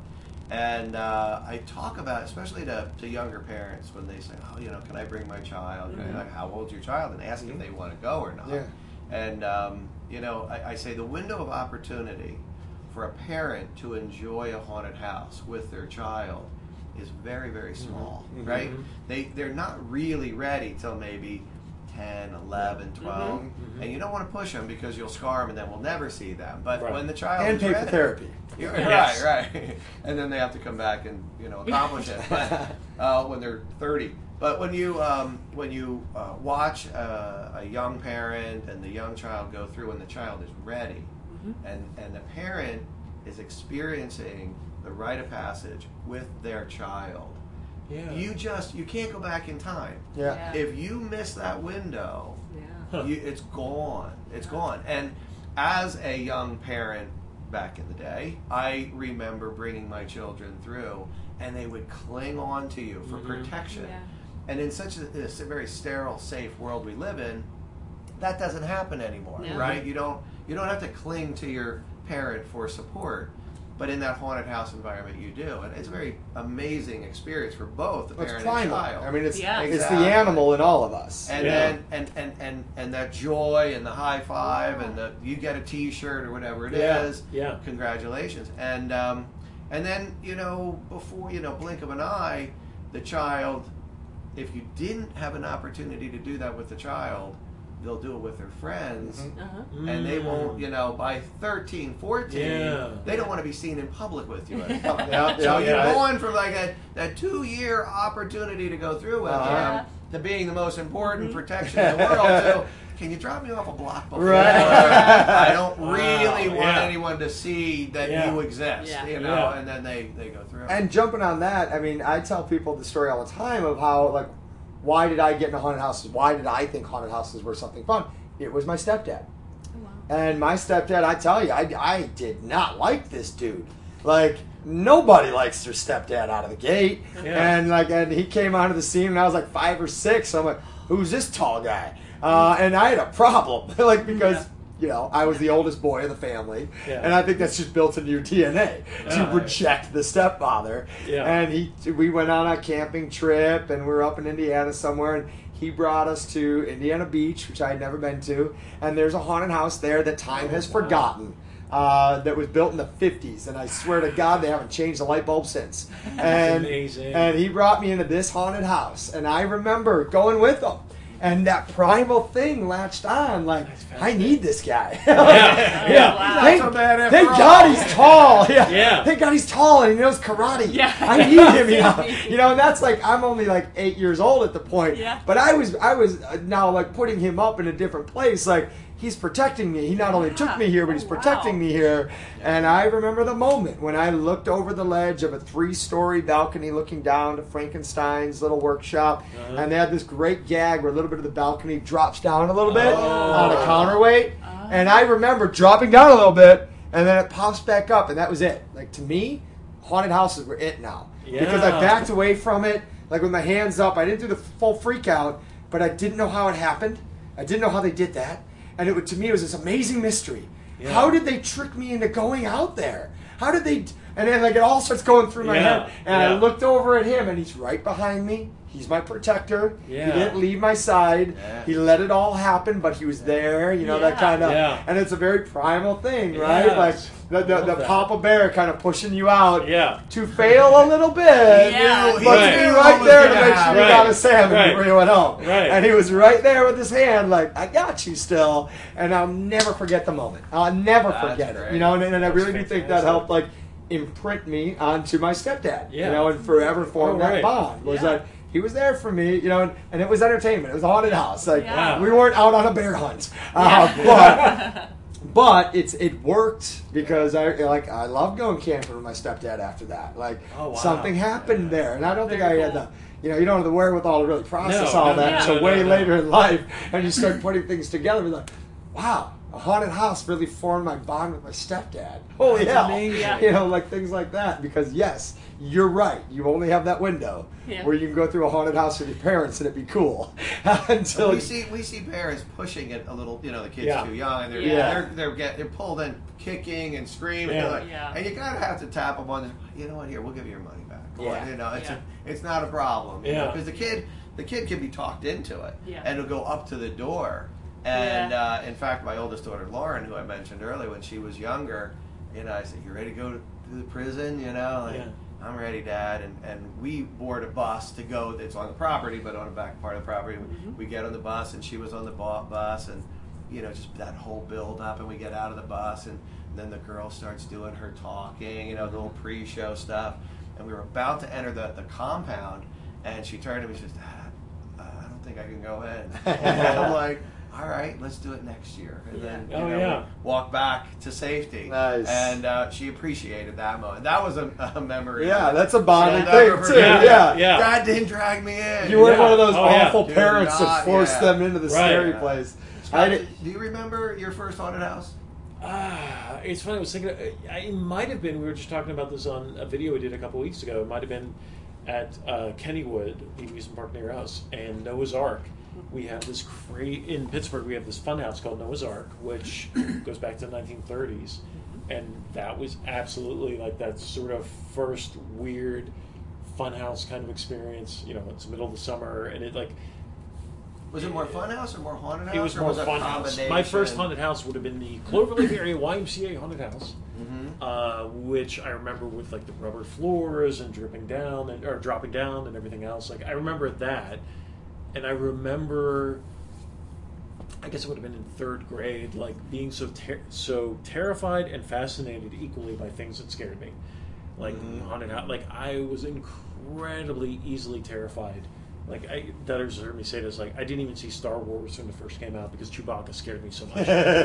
but but the, the same irony thing, is like Chewbacca's afraid of everything. yeah, right. Yeah. Oh, I saw the video the other day. Yeah, and like, but that same thing of like being fascinated by the thing that keeps Right. you awake at night, Mm-hmm. and just slowly trying to be drawn to that thing and battling it. But yeah, the first one, the first true haunted house would have been the Cloverleaf area YMCA haunted house, which ultimately ended up working at and then running. But then the first sort of like go through the dark kind of scary experience would have been this Noah's Ark Funhouse, which is still there, It's still Nice. at Kennywood. And didn't Still they just had- upgrade it or something? Yeah, or yeah, had just a whale upgraded or it. something? Yeah, I yeah. don't. I read your Squishy stuff. I don't know what the hell Yeah. you're talking about. No one knows what we're talking about. you know, as fast as I can do this, I try to catch as Yeah. much. I'm Uh-huh. showing my finger going up and down, rubbing on an but iPhone. but- exactly what you yeah. said. It's that primal thing. It's like Mhm. it's like the it's like what happens in the cave. What happens in the scary another Star Wars reference. What happens in the Dagobah tree. Like, Right, yeah. What happens in there once you go in, you become a man. Like so, the things that I imagined happening in Noah's Ark and the YMCA haunted house were so much worse than what actually mm-hmm. happened once you actually went through and you had that experience of like, what that I was able to pull that off. That was mm-hmm. pretty cool. I made it. Yeah. Yeah. Mm-hmm. It reminds me about. I got to throw in a little story about. I've had these kids right where people are forcing their kids into a Yeah. haunted house, and I don't like it.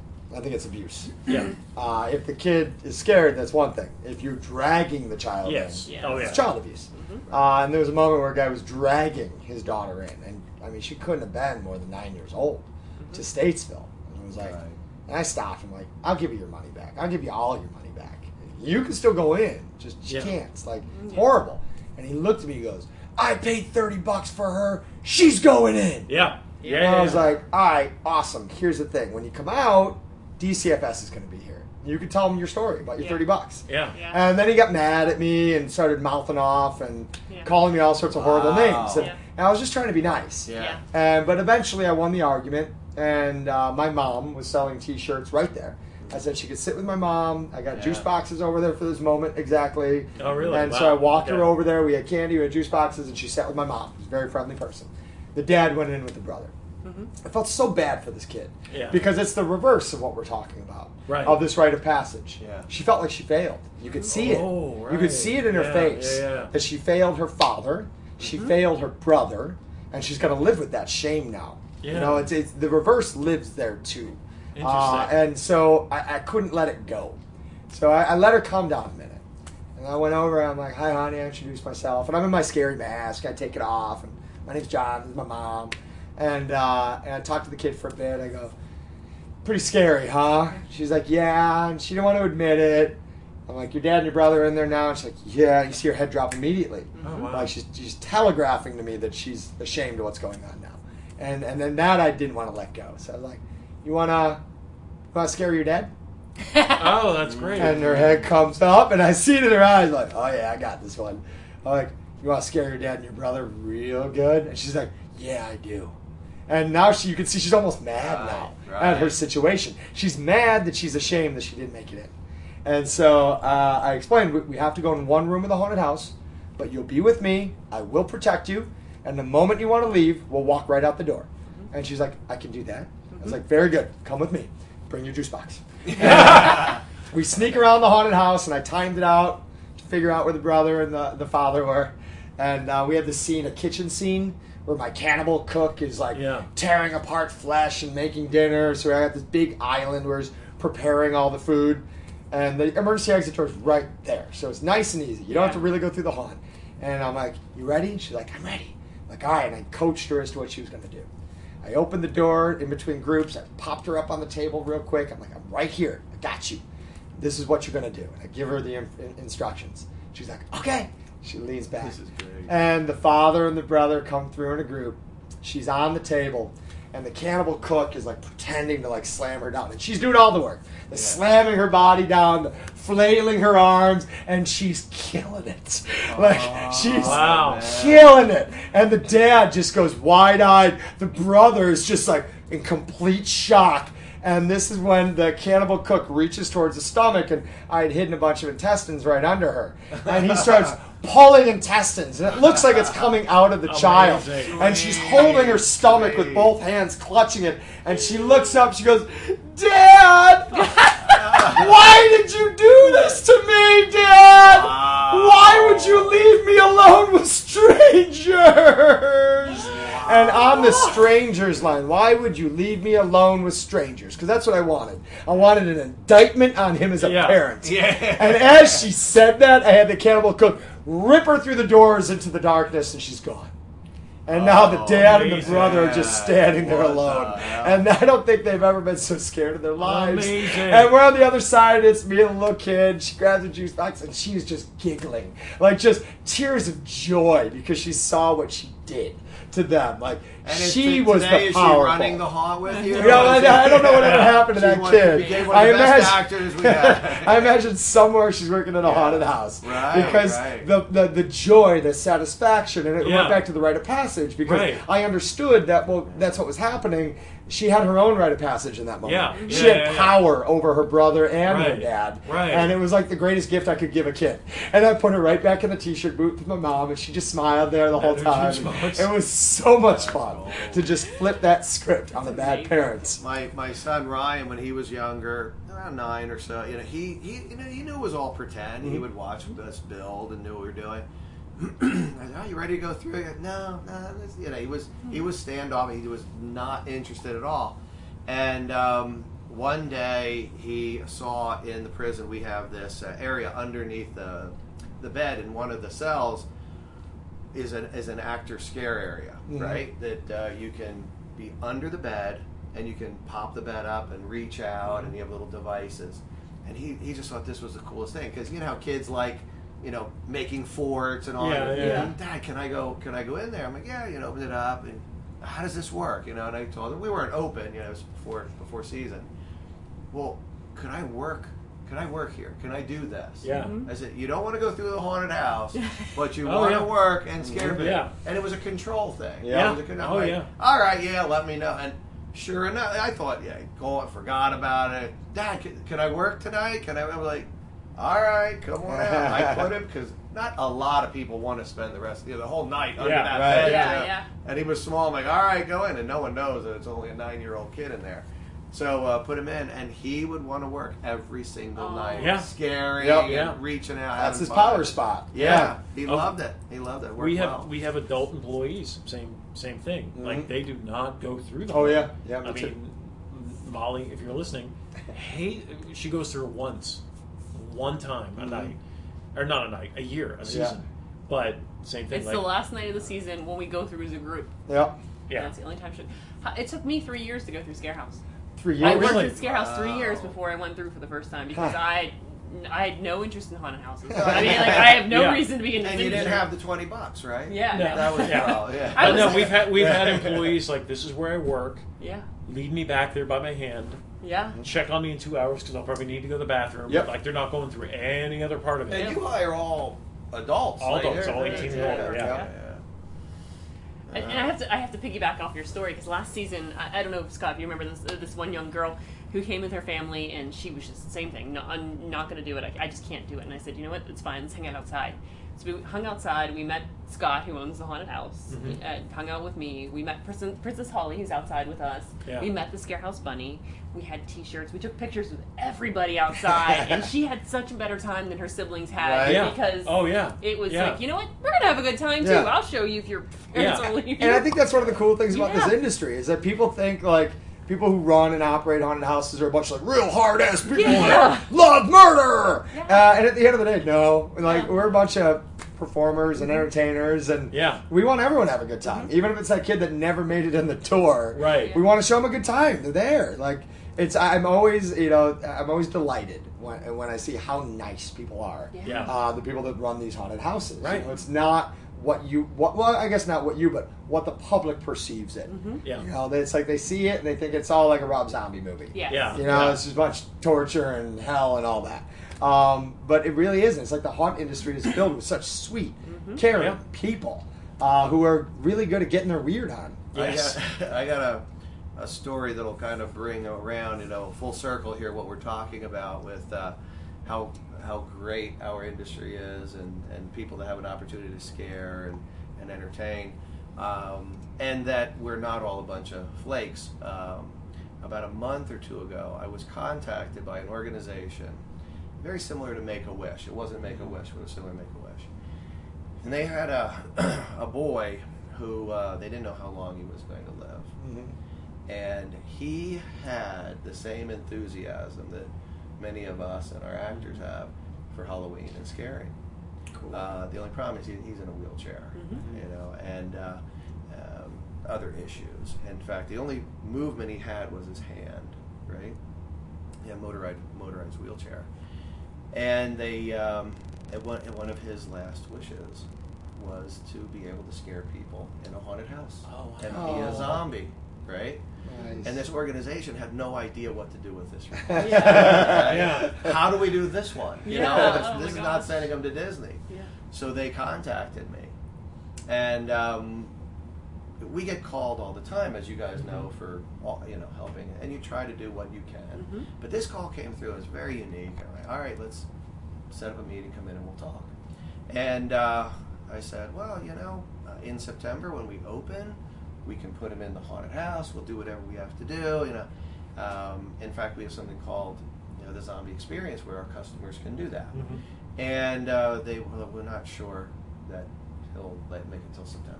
All right, let's let's make this happen quick then.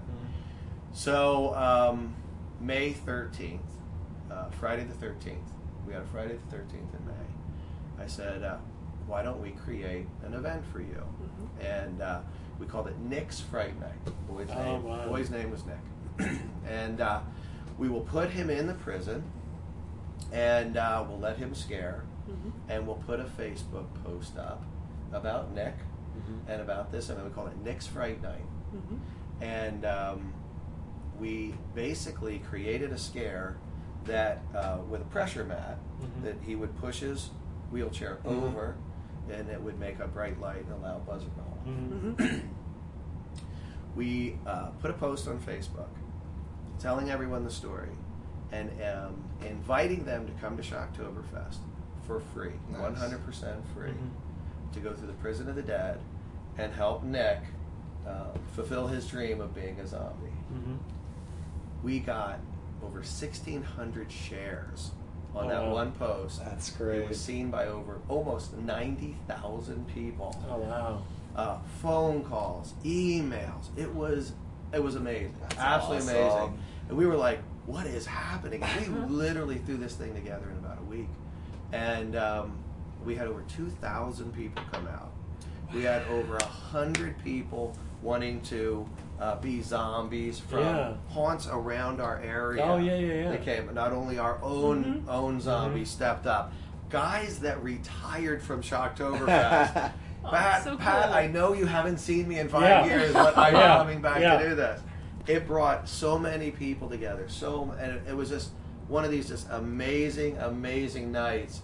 And uh, to be a part of it uh, and to watch this all play out was uh, was magical. It was absolutely magical. That's really great. Yeah, it was, a, it was a neat thing. And I know there are haunters all around the country doing other things. You know, raising money Yeah, for yeah, yeah. for the kids and different uh, different organizations out there. So um, we are not just a bunch of lunatics. We're Yeah. we're good, solid people in Well- this industry. Well, and I think it's it, it's a thing that I'm still so grateful for, and my mind is so like we do this, and we get so, uh, as you say, we get so consumed by what somebody is saying online or this animation, and you forget like we are this experience, this primal experience, or you know, you just this morning I reached out to some business for a potential partnership, and they were like, "Oh my God, Scarehouse!" I go out every year, and you forget like, oh, this thing we're doing has a real impact on people's lives. Like there are, in, in both your cases and our case too, like generations of people are like, I remember my first trip through haunted house, and it would have been Right. Shocktoberfest, Scare House, Statesville, like all these impacts that happened, and all of us have probably had that experience of like seeing a stranger in the street wearing a T-shirt and going, "That's my logo." Uh-huh. I don't know you, but your friend's face is on my chest. On chest. Like, that's so weird. And uh, yeah, we're just so grateful for it. And uh, I'm really looking forward to when we actually start recording. This will be some good Yeah. podcast. Yeah, yeah. Yeah, let's, uh, nice. recap all this. Yeah. Can I put my clothes back on yet? Yeah, Yeah. no, No. no. Wait, that's your No. fault. Midwest.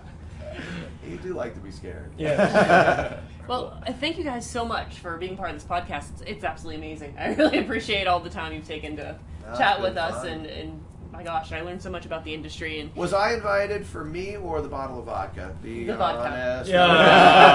I was going to say Colin we were McCombie, fine with just talking.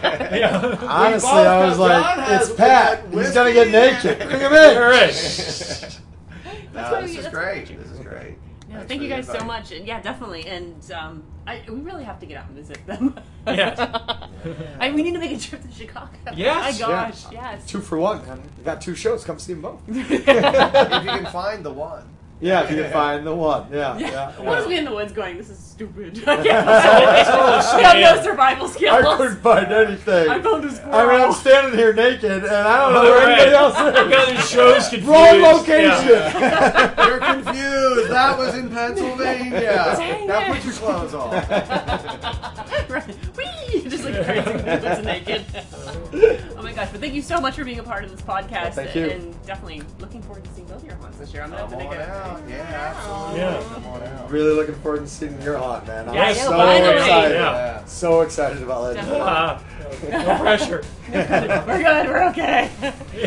well, thank you for listening to this podcast, and we look forward to talking to you next week.